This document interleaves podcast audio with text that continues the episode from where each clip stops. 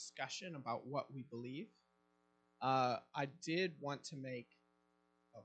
Ah, sorry, I was being waved. Uh, I did want to make note that next weekend is our graduation Sunday.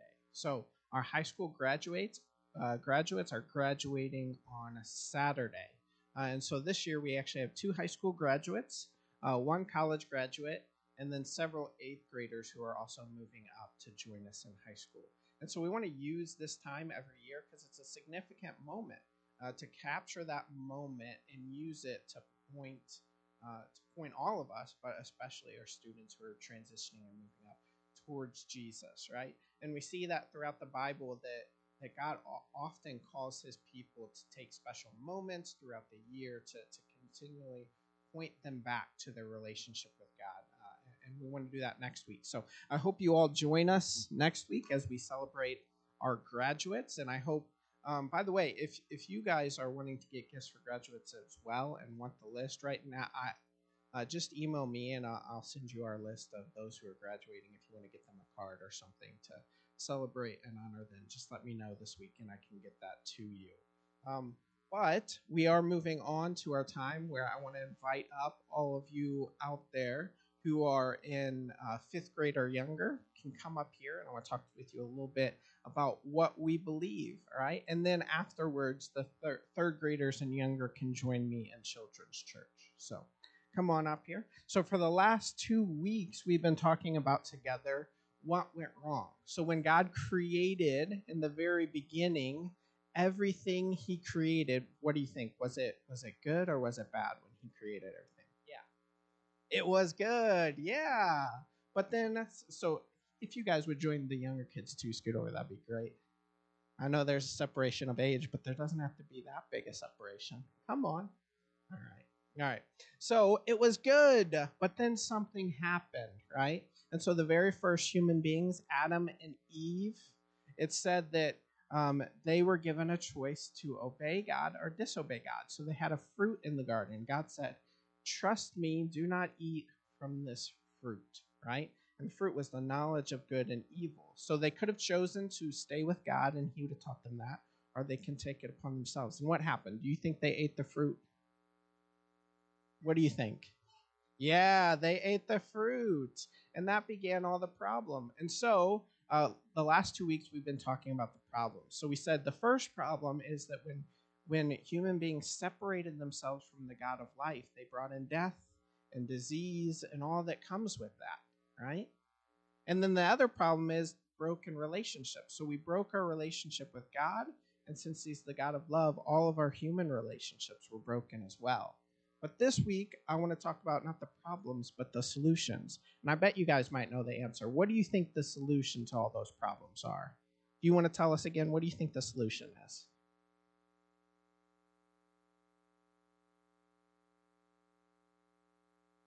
That's true. They did eat the fruit. And what how do you think God intends to solve that problem? What do you think? Do you think you know the answer? No? Ooh, that's you know the story. You know the story. What do you what do you think? What do you think the solution is? Oh no. They showed the answer. They showed the answer. All right, so I, I have a bit of a longer answer up there, but this is this is everyone's favorite Sunday school answer. So if I ask you, what is the solution? You just say Jesus. Okay, so what is the solution?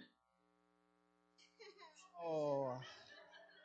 All right, let's try this again. If the solution is Jesus, when I ask you, what is the solution? Jesus. That's right. So uh, I hope families, you take this table talk home and talk about it a little more in depth. But Jesus solves this problem because he became a human being.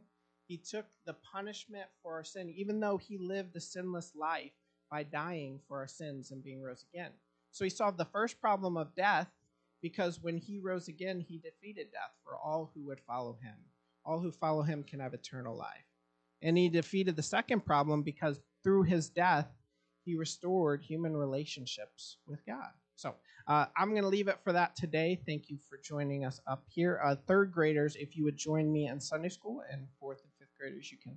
Oh, um, sorry. One more thing I want to announce. So one more thing since it's graduation Sunday. This Sunday night, all the eighth graders going into their freshman year are invited to join us uh, for our high school group tonight, starting at 6:30.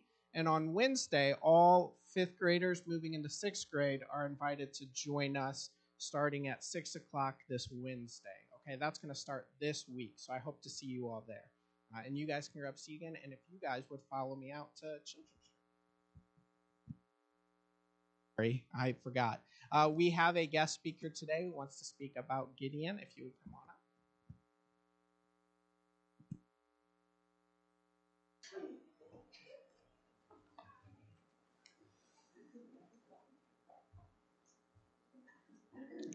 For I am not ashamed of the gospel, for it is the power of God for salvation to everyone who believes. David Bray can testify to the power of the gospel that he found written in the Word of God. Through his grandfather's involvement with the crime syndicate in New York, he got involved in a life of crime, drugs, and drinking. In his words, I had a wild life and I was a slave to Satan. In 1991, he was ordered to kill a man. A murderer, he landed in Rikers Island prison. In his cell, he noticed a Gideon New Testament on top of a locker. And he picked it up and he started to read it. And that night, he read verses on um, forgiveness and salvation. And he asked God, can you really forgive a murderer? Well, the next day, they had some Christian meeting, and uh, the speaker said, I am here to tell you that God forgives murderers because I was one and he forgave me. So David began to read the Bible earnestly, and in a short time he came to know Jesus Christ as his Savior. Ten years later, he got released from prison. And then he became a chaplain in the state of New York prison system. So, the gospel is the power of God for salvation to everyone who believes. Gideon's and their wives and auxiliary, auxiliary, the wives are the auxiliary, the Gideon auxiliary. They personally witness and distribute God's word to prisoners, police, fire, medical, and military personnel students in the fifth grade and above, and to those with whom they have contact on a daily basis.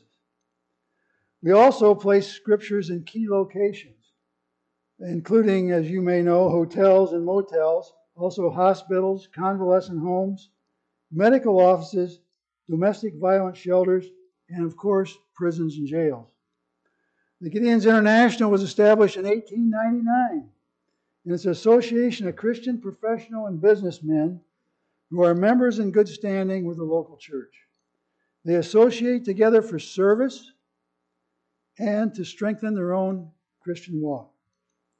There are over 100 Gideons in the greater Peoria area here, and worldwide we're 161,000 strong with 95,000 um, auxiliary ladies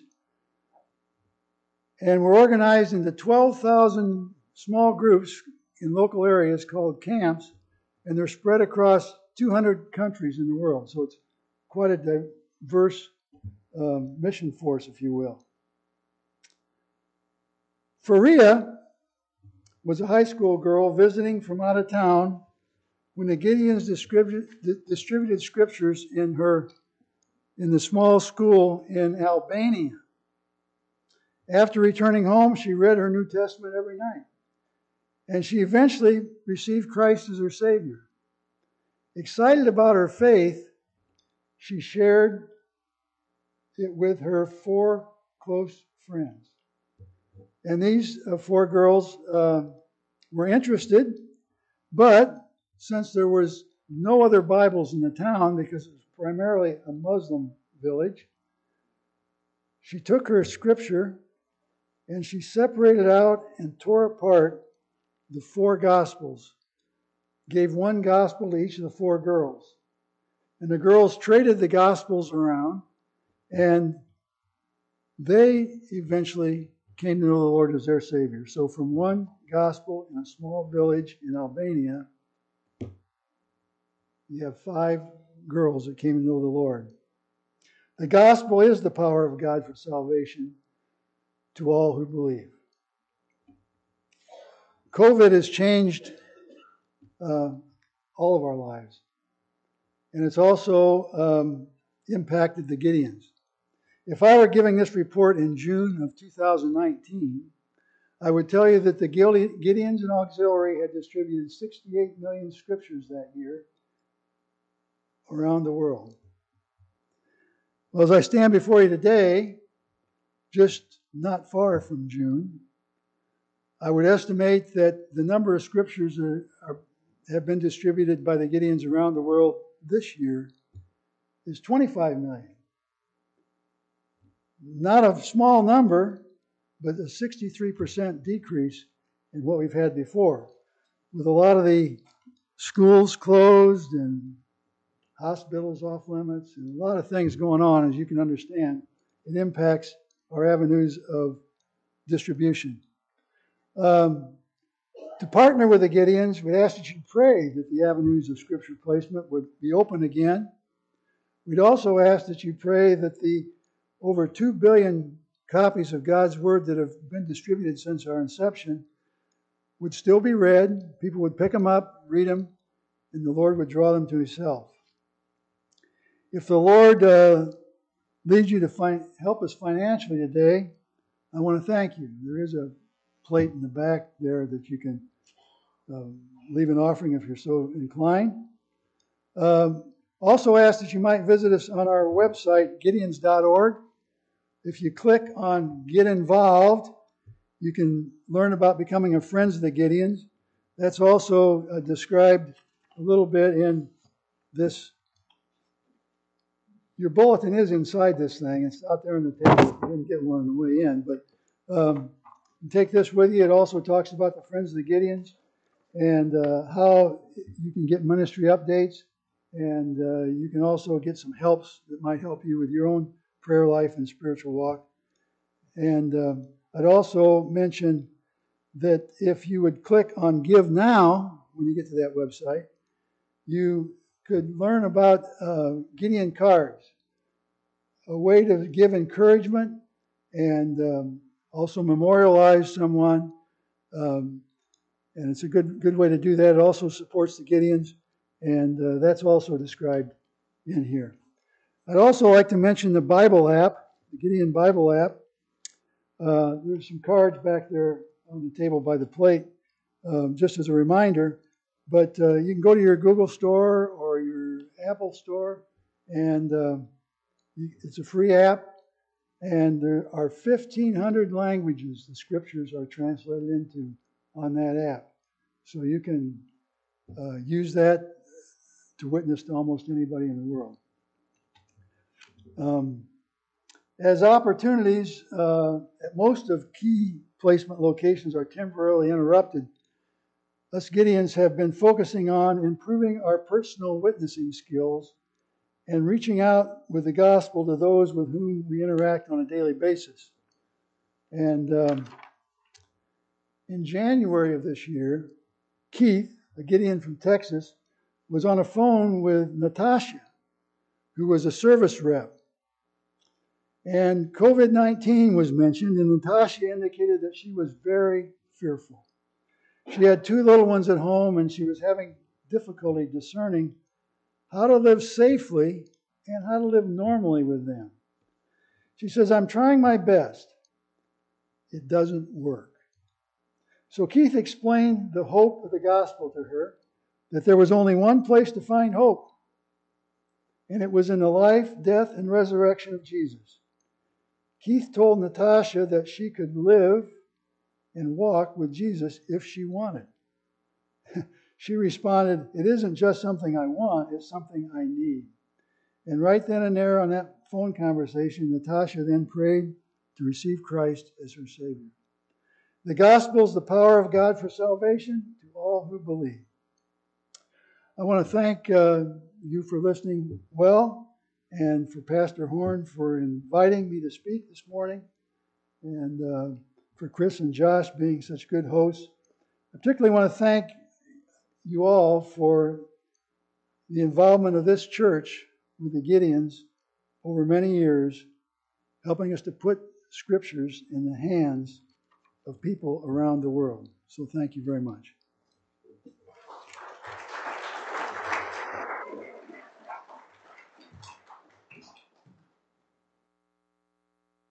Well, thank you, Doug. Um, the ministry of sending the Bible and getting it into the people's hands is something that we are heavily involved in. So I would encourage you guys that uh, if the Spirit leads you this morning, please donate to the ministry. It, uh, it is a God glorifying one, right? And we want to support it as best as we can, okay? so, good morning. again, again. Um, as I was preparing this uh, this week, I um, I got thinking about uh, something that happened to me when I was younger. Um, when I was around, oh, I don't know, maybe 12 years old, uh, my mother took uh, my sister and I and some friends on a, a fishing trip down in Cape May, New Jersey. And um, well, we went there to go blue fishing. And uh, blue fishing is a lot of fun. If you've never done it, I would encourage you to do it but it wasn't really like any other fishing experience that I had had up to that point, right? It was it was actually deep sea fishing at nighttime about 40 miles off the coast of New Jersey. And uh, as you can imagine, as a 12 year old, I was pretty excited about that. But I remember distinctly asking myself a really important question How does the captain know how to get to where he needs to go in the middle of the night. Right? If you know anything about boating, you know how essential it is to stay on course, right? If you get just a few degrees off course, if you miscalculate in the smallest of ways, you can wind up way far away from what you from where you intended to go. Right? The slightest deviation, if left uncorrected, can result in great devastation. And this morning, I think we see in the book of Nehemiah is a nation that has gotten off course and a leader that makes the necessary corrections to get them pointed back in the right direction. So if you if you're able, please stand with me. We're going to read out of the book of Nehemiah this morning. We're going to be in chapter 13. Chapter 13 of Nehemiah. The Bible says, on the day they read from the book of Moses in the hearing of the people, or on that day they read from the book of Moses in the hearing of the people, and it was, round, it was found written that no Ammonite or a Moabite should ever enter the assembly of God. For they did not meet the people of Israel with bread and water, but hired Balaam against them to curse them. Yet our God turned the curse into a blessing. As soon as the people heard the law, they separated from Israel all those of foreign descent. Now, before this, Eliashib the priest, who was appointed over the chambers of the house of God and who was related to Tobiah, prepared Tobiah a large chamber where they had previously put the grain offering, the frankincense, the vessels, and the tithes of grain, wine, and oil, which were given by commandment to the Levites, singers, and gatekeepers, and the contributions for the priests. While this was taking place, I was not in Jerusalem for in the 32nd year of Artaxerxes, king of Babylon, I went to the king. And after some time, I asked leave of the king and came to Jerusalem. And then I discovered the evil of Eliashib and Tobiah, preparing for him a chamber on the courts of the house of God. And I was angry, and I threw all the household furniture of Tobiah out of the chamber. And then I gave orders, and they cleansed the chambers. And I brought back there the vessels of our house of God with the grain offering and the frankincense. I also found out that the portions of the Levites had not been given to them. So the Levites and the singers who did the work had fled each to his field. So I confronted the officials and said, Why is the house of God forsaken? And I gathered them together and set them in stations. Then all Judah brought the tithe of the grain, wine, and oil into the storehouses. And I appointed as treasurers over the storehouses Shelemiah the priest, Zadok the scribe, and Pedaiah of the Levites, and as their assistant, Hanan the son of Zaccur, son of Mattaniah, for they were considered reliable, and their duty was to distribute to their brothers. Remember me, O God, concerning this, and do not wipe out my good deeds that I have done for the house of my God and for his service. In those days, I saw in Judah people treading wine presses on the Sabbath and bringing in heaps of grain and loading them on donkeys, and also wine, grapes, figs, and all kinds of loads, which they were brought into Jerusalem on the Sabbath day. And I warned them on the day when they sold food.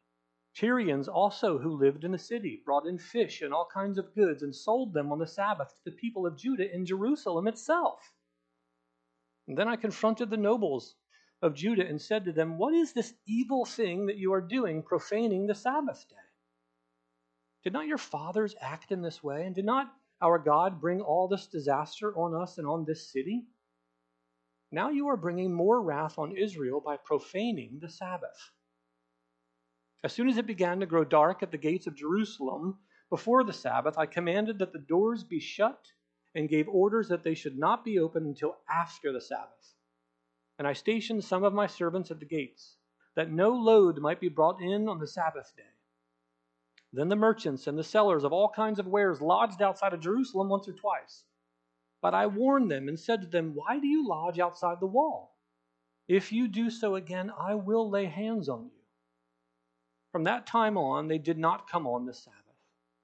Then I commanded the Levites that they should purify themselves and come and guard the gates to keep the Sabbath day holy.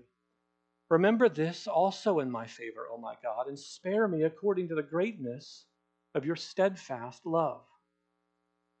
In those days, also, I saw the Jews who married women of Ashdod, Ammon, and Moab. And half their children spoke the language of Ashdod, and they could not speak the language of Judah, but only the language of each people. And I confronted them and cursed them and beat some of them and pulled out their hair. And I made them take an oath in the name of God, saying, You shall not give your daughters to their sons, or take their daughters from your sons, or for yourselves. Did not Solomon, king of Israel, sin on account of such women? I mean, among the many nations, there was no king like him. And he was beloved by his God, and God made him king of Israel. Nevertheless, foreign women made him even made, made even him to sin. Shall we then listen to you and do all this great evil and treacherous and treacherous and, tre- and treacherously against God by marrying foreign women? And one of the sons of Jehoiada, the son of Eliashib, the high priest, was son-in-law of Sanballat the Horonite. Therefore I chased him from me. Remember them, O my God, because they have desecrated the priesthood and the covenant of the priesthood and the Levites. Thus I cleansed them from everything foreign, and I established the duties of the priests and the Levites, each in his work. And I provided for the wood offering at appointed times and for the first fruits. Remember me, O my God, for good. Let's pray. Well, Father, we thank you for your continued grace this morning, Lord God, as we gather to worship you in spirit and truth. And right now, Father, so many distractions that are pulling our minds away from this most important time as we hear from you, O God. I ask you, Lord God, that by your Spirit, that by your Spirit, Lord, you would focus our attention on what you have to say in your word this morning. Father, please come, Lord God, and draw near to us and lead us and teach us, I pray. In the strong name of Jesus, amen.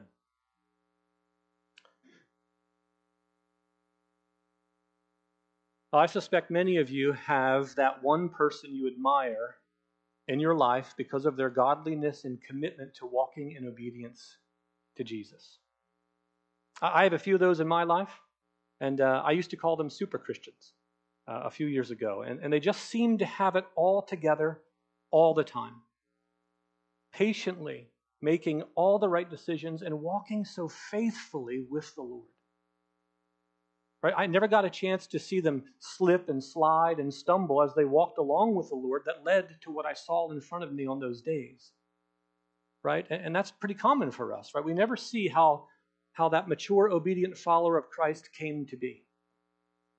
And I think that's how Nehemiah 13 starts us off this morning. Right? In the first few verses of chapter 13, we read what we read is the result of renewing revival. First, and what happens when the ship is set on the right course, right? The people of Israel read from the book of the law, revealing their sin, and they respond in obedience to what God commanded them to do in His Word.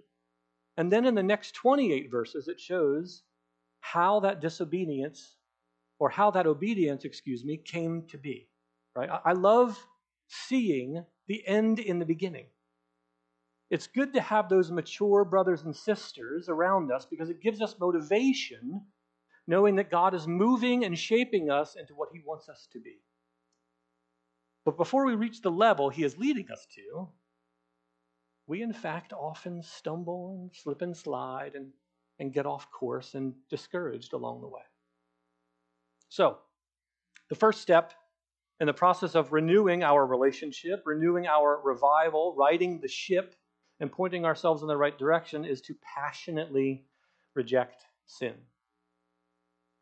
In the last few chapters of Nehemiah, revival has really taken hold in Jerusalem, and a recommitment to God was made, and the nation of Israel was on track, and they were on a really good course.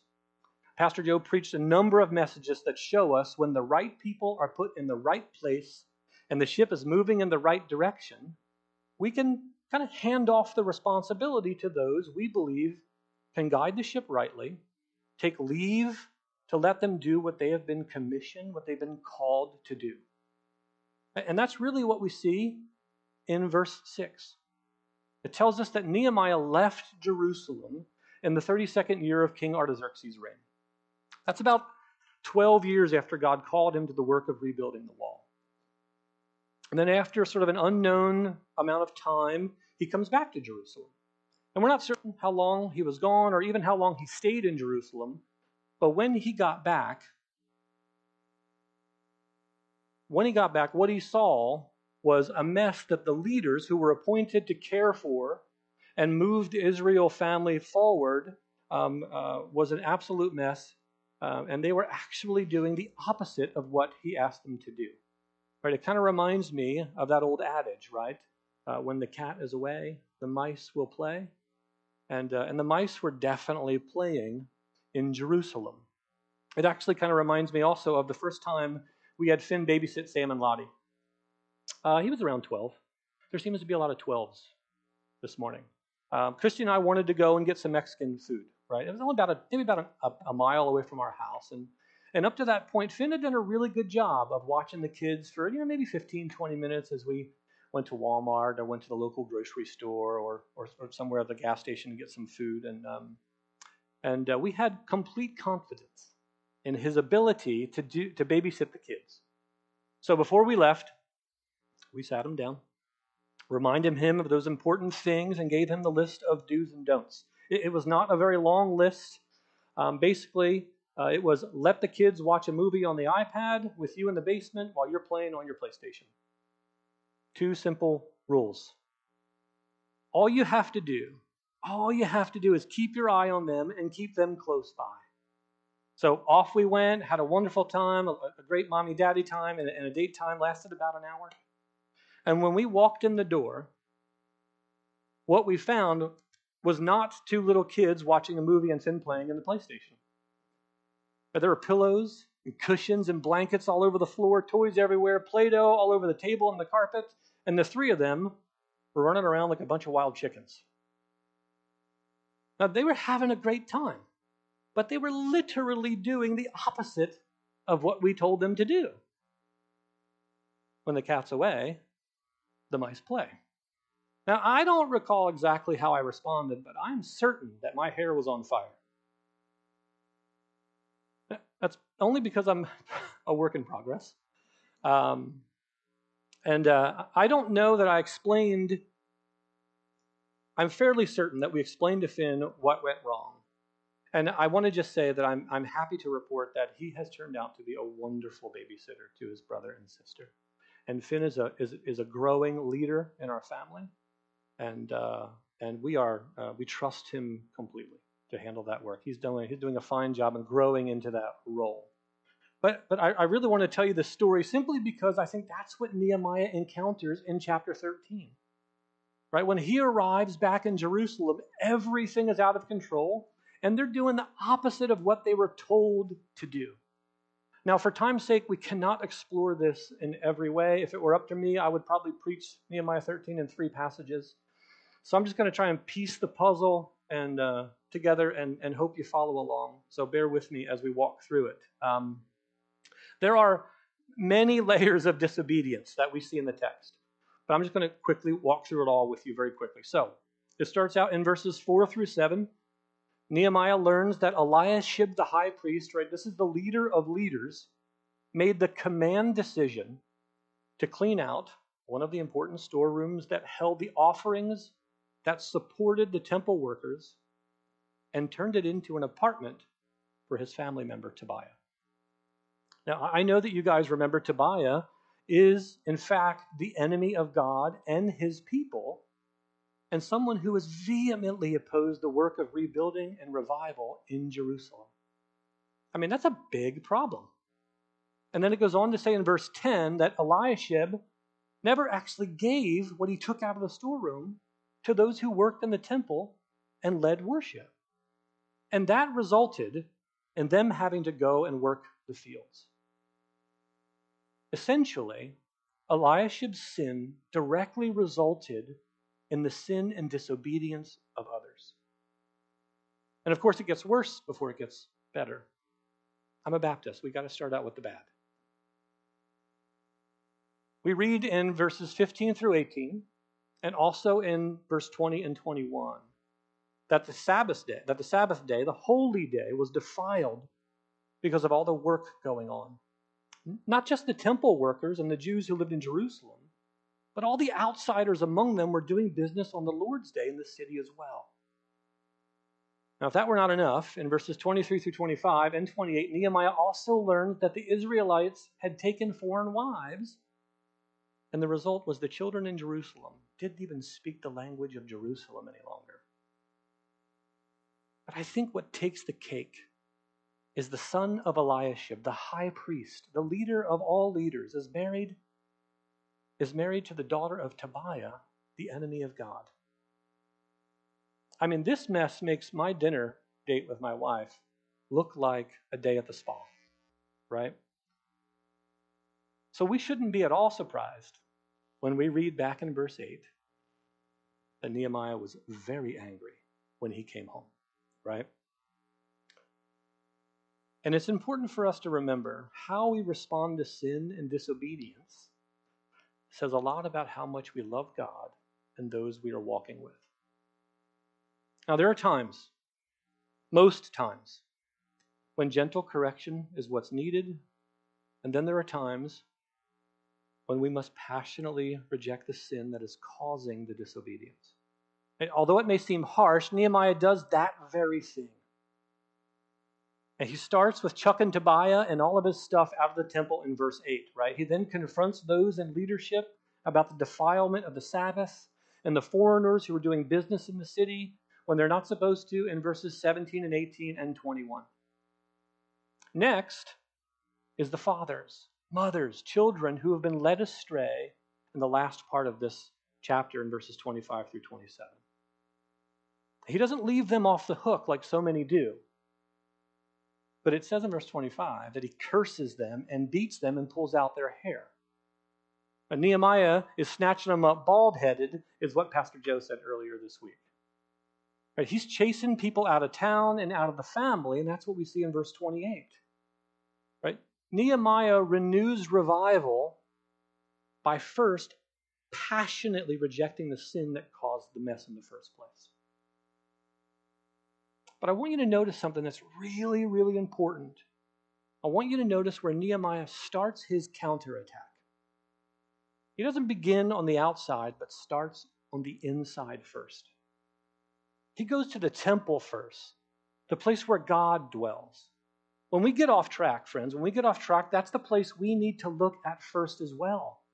Because renewing revival starts within but by rejecting and ejecting the sin that has caused all the trouble in the first place. When sin takes hold in our lives, we have to attack the foundations that cause us to get sideways and off track. We have to be willing, have to be willing to take extreme action to get rid of it like Nehemiah does. We have to put to death the deeds of the flesh, is what it says in Romans chapter 8. We have a responsibility to inspect our lives and be willing to reject the sin that is causing disobedience. Well, Nehemiah passionately does that. He rejects the sin at the foundational level by restoring the inside first. I, I want you to know this morning that it's never too late to step back and change directions. It's never too late to kill a bad idea. No matter how far along you are, you can shift gears and make new decisions. If something in your life is causing you to get off course, it's never too late to chuck it out of the house like Nehemiah does. But it's going to start with you. Right? If you don't reject the sin at the root level, those who rely on you and look up to you will most likely follow in your footsteps. The downstream effect on those you are leading will be extreme, just like it was for those in Nehemiah chapter 13. Levites, priests, parents, and children. Right? The family gets infected because the leaders have not been willing to right the ship. So when you passionately reject sin on the inside, praise be to God, you will likely start to see obedience on the outside. I got this dear friend of mine who's been walking with the Lord for a long time, but he struggled mightily with an addiction to pornography.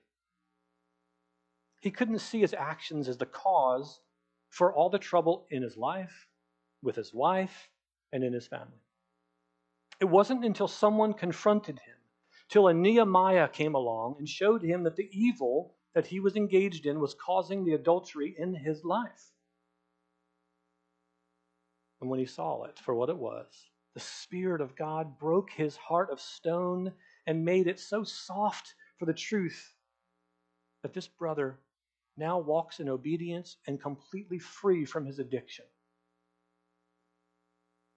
The family has been restored and his marriage relationship is wonderful. What was once broken, God has completely restored.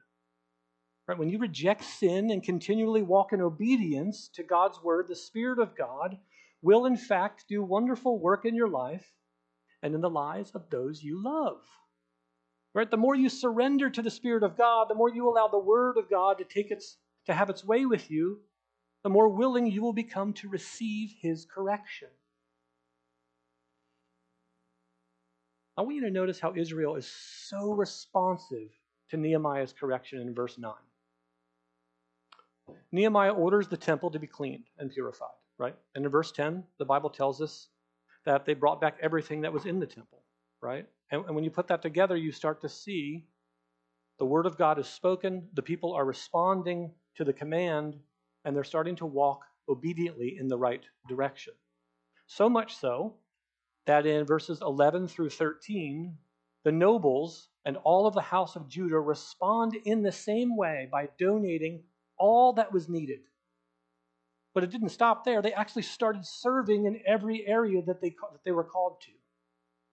But there's no resistance to the rejection of sin and the call to obedience in this chapter. Right? When righteousness has its way, people start to obey. In verse 19 and 22, Nehemiah secures the city by stationing people to protect the Sabbath day. And they respond in obedience by repentance and a renewal of purity and right living. Although the text does not specifically show that the mothers, fathers, and children that neglected the heritage of Jerusalem and the Jews, but it seems that they did submit because verse 3 starts us off with this wonderfully encouraging um, understanding that they separated from Israel all of those of foreign descent. And this just tells me that they obeyed Nehemiah's command and turned away from those relationships and the people outside of God's family that were leading them astray. I mean, Nehemiah is working his plan to renew revival by first rejecting sin on the inside, creating a desire for submission on the outside. But it doesn't end there. Right? Once you get your life and those around you moving in the right direction, you need to put in some boundaries and make the necessary changes that help in preventing the same problems from happening again in the future. Nehemiah is well aware of what the world is like. So he puts the right people in the right locations to guard against those who, frankly, care less about purity and a life of worship. And I think what we need to learn from that is that we must be willing to evaluate our lives and set up a perimeter of defense that helps us protect, protect against those things as well. The truth is, there are some relationships, dear ones, there are some relationships that we need to end because they are not leading us to God, but in fact, away from God. Now, that's not to say that we shouldn't have friends that are not Christians, friends that don't worship God. It's not to say that you shouldn't be engaged in activities outside the church. But I think what it is saying is the dynamics of those relationships and those activities will change as you prioritize your life and the God you love. And I think what we see so very clearly in Nehemiah 13, specifically verses 16 kind of through 21, Nehemiah is prioritizing the worship of God over other relationships and activities. Now, he doesn't tell the merchants, you're never allowed in here again, but those things are not allowed here on the Lord's day. He's saying that's a day. That's a day we keep holy to the Lord and worship Him as the family of God. So the shops are closed, and the focus is on being with the family of God. You got to know that relationships that take you away from God, activities that keep you from God's family, they are not actually adding to your worship, but in fact taking away from it.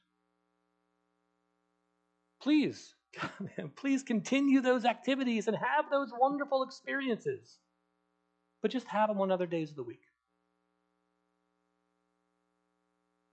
because it pleases God and it benefits you to worship Him together on the Lord's day. We need to put in the hard work, church, of evaluating where we go wrong and be willing to clean the house and right the ship and put in the necessary boundaries so we can get moving in the right direction. Amen? Now, it's not easy work. It's not easy work, but it's necessary but the reward is wonderful. Right? We don't reject the sin that causes the separation for nothing. Right? We don't just faithfully walk in God's ways just because we should. We do these things because of the grace we have been given and the grace we continue to receive when we do. Here in Nehemiah 13, we see a motivation from Nehemiah. And there's something driving his desire to rid the family from sin and to worship God rightly.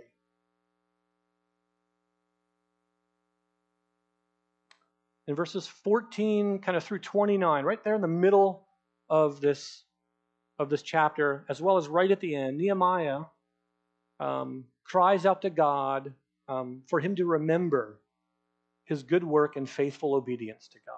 These are really important remember statements. And I want you to understand that there is an aspect of Nehemiah's prayers in these verses that relate to his fear of, back, of, of the backsliding Israel and it being reflected on his leadership. I mean, the truth is, leaders should have a rightly associated fear for the work they do. Pastors, parents, youth leaders, Sunday school servants should be well aware of what they are doing in service to God. It's important work that you will give an account for one day. So when I read these remember statements in chapter 13, it becomes really, really clear to me that Nehemiah is wanting and crying out for God's grace. And maybe he's acknowledging that he's failed some, right? He's failed at some level in raising up the wrong leaders or, or, or leaving the work prematurely. But at the very least, he wants God to see the work that he has done as something good and faithful and glorifying to him. His desire is for God's great grace. And the good news is grace is not a one time thing. It's the gift that God continues to give to those who reject sin and continually walk in obedience to his word. Yeah, you will slip and slide. You will get off course, but grace will help you find your way back and get the ship pointed in the right direction again. Man, as I was working this out on Friday and just kind of see this sort of puzzle uh, in my mind, um, I said some pretty stupid things to my wife, right? The anxiety of, of preaching and teaching and standing before God's children uh, had its way with me for a moment.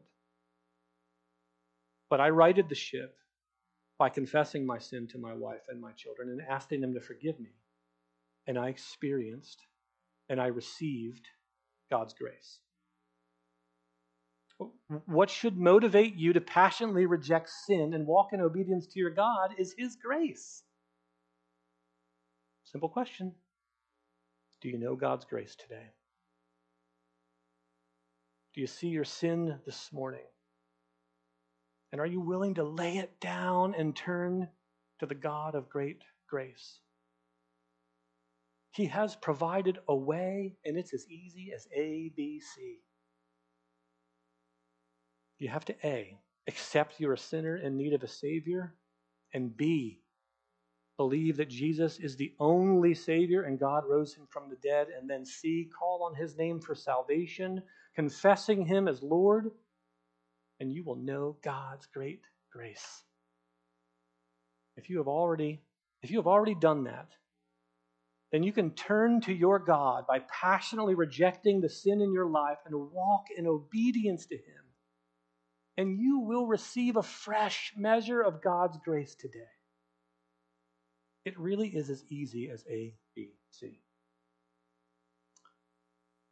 Church, when you confess and reject the sin that separates you from your God and your Savior, the Bible says He is faithful and just to forgive you and to cleanse you from all unrighteousness.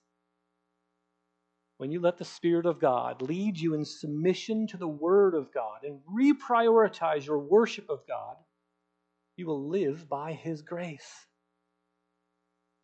Not just once, dear friends, but over and over and over again. God is an ocean of grace, and He wants to renew revival in you, calling you to passionately reject sin on the inside and continually obey God's word, walking in holiness on the outside, and experience His grace on every side. Nehemiah shows us this morning that in order for revival to be renewed, it starts with resolving the sin that's on the inside. Just as he cleans the temple and the house of the living God in Jerusalem, we need to continue the work of cleaning up our house, which is a temple of the living God. We need to call those we love to walk with us in faithful obedience because of God's grace. We must be willing to put in place the necessary guardrails that help us in prioritizing our worship of God. And as we allow the Spirit of God to point us to the Word of God, with the help of the people of God, we will walk in joyful obedience to God.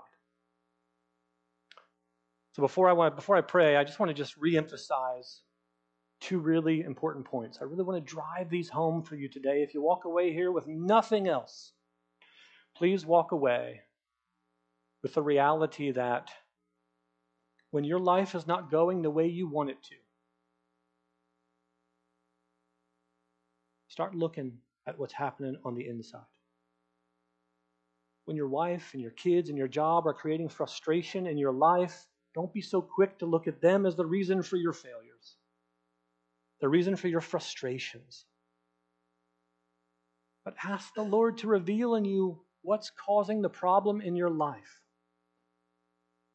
Now, I acknowledge the reality that there are circumstances that are out of our control, but most often, dear friends, the problem is in fact us. It's seldomly my wife it's quite often my children. I love you, Finn. Seriously, a lot. Okay, second, the church body and the individual Christian has a responsibility to leave the legacy of worship to those who come after us.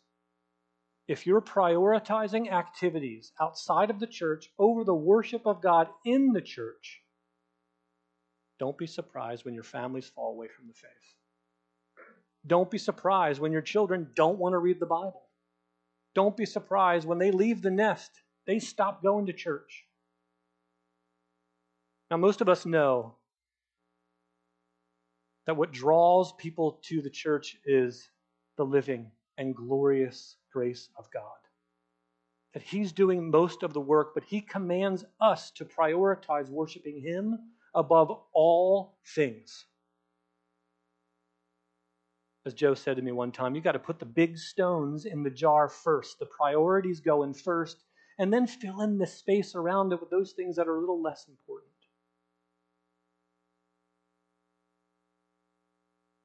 Renewing revival requires us to reject sin with passion, to submit ourselves, to walk in obedience to God. And I'll tell you, we will experience some glorious grace from our God. Amen. I want to invite the worship team to come on up, and I'll, I'll pray for us.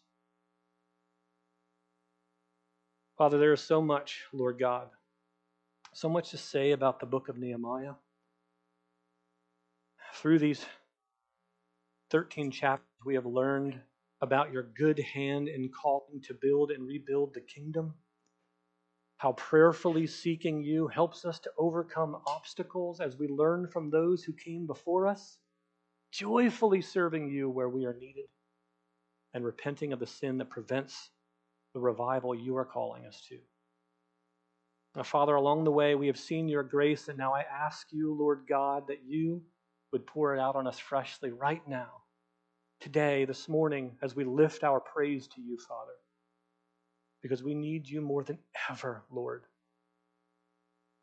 Father, please come and revive our worship one more time and lead us to passionately reject sin as we walk in obedience to our King, experiencing grace every step of the way. Because you laid down your life, Father, help us to worship you with all of our life. I pray in the strong name of Jesus. Amen.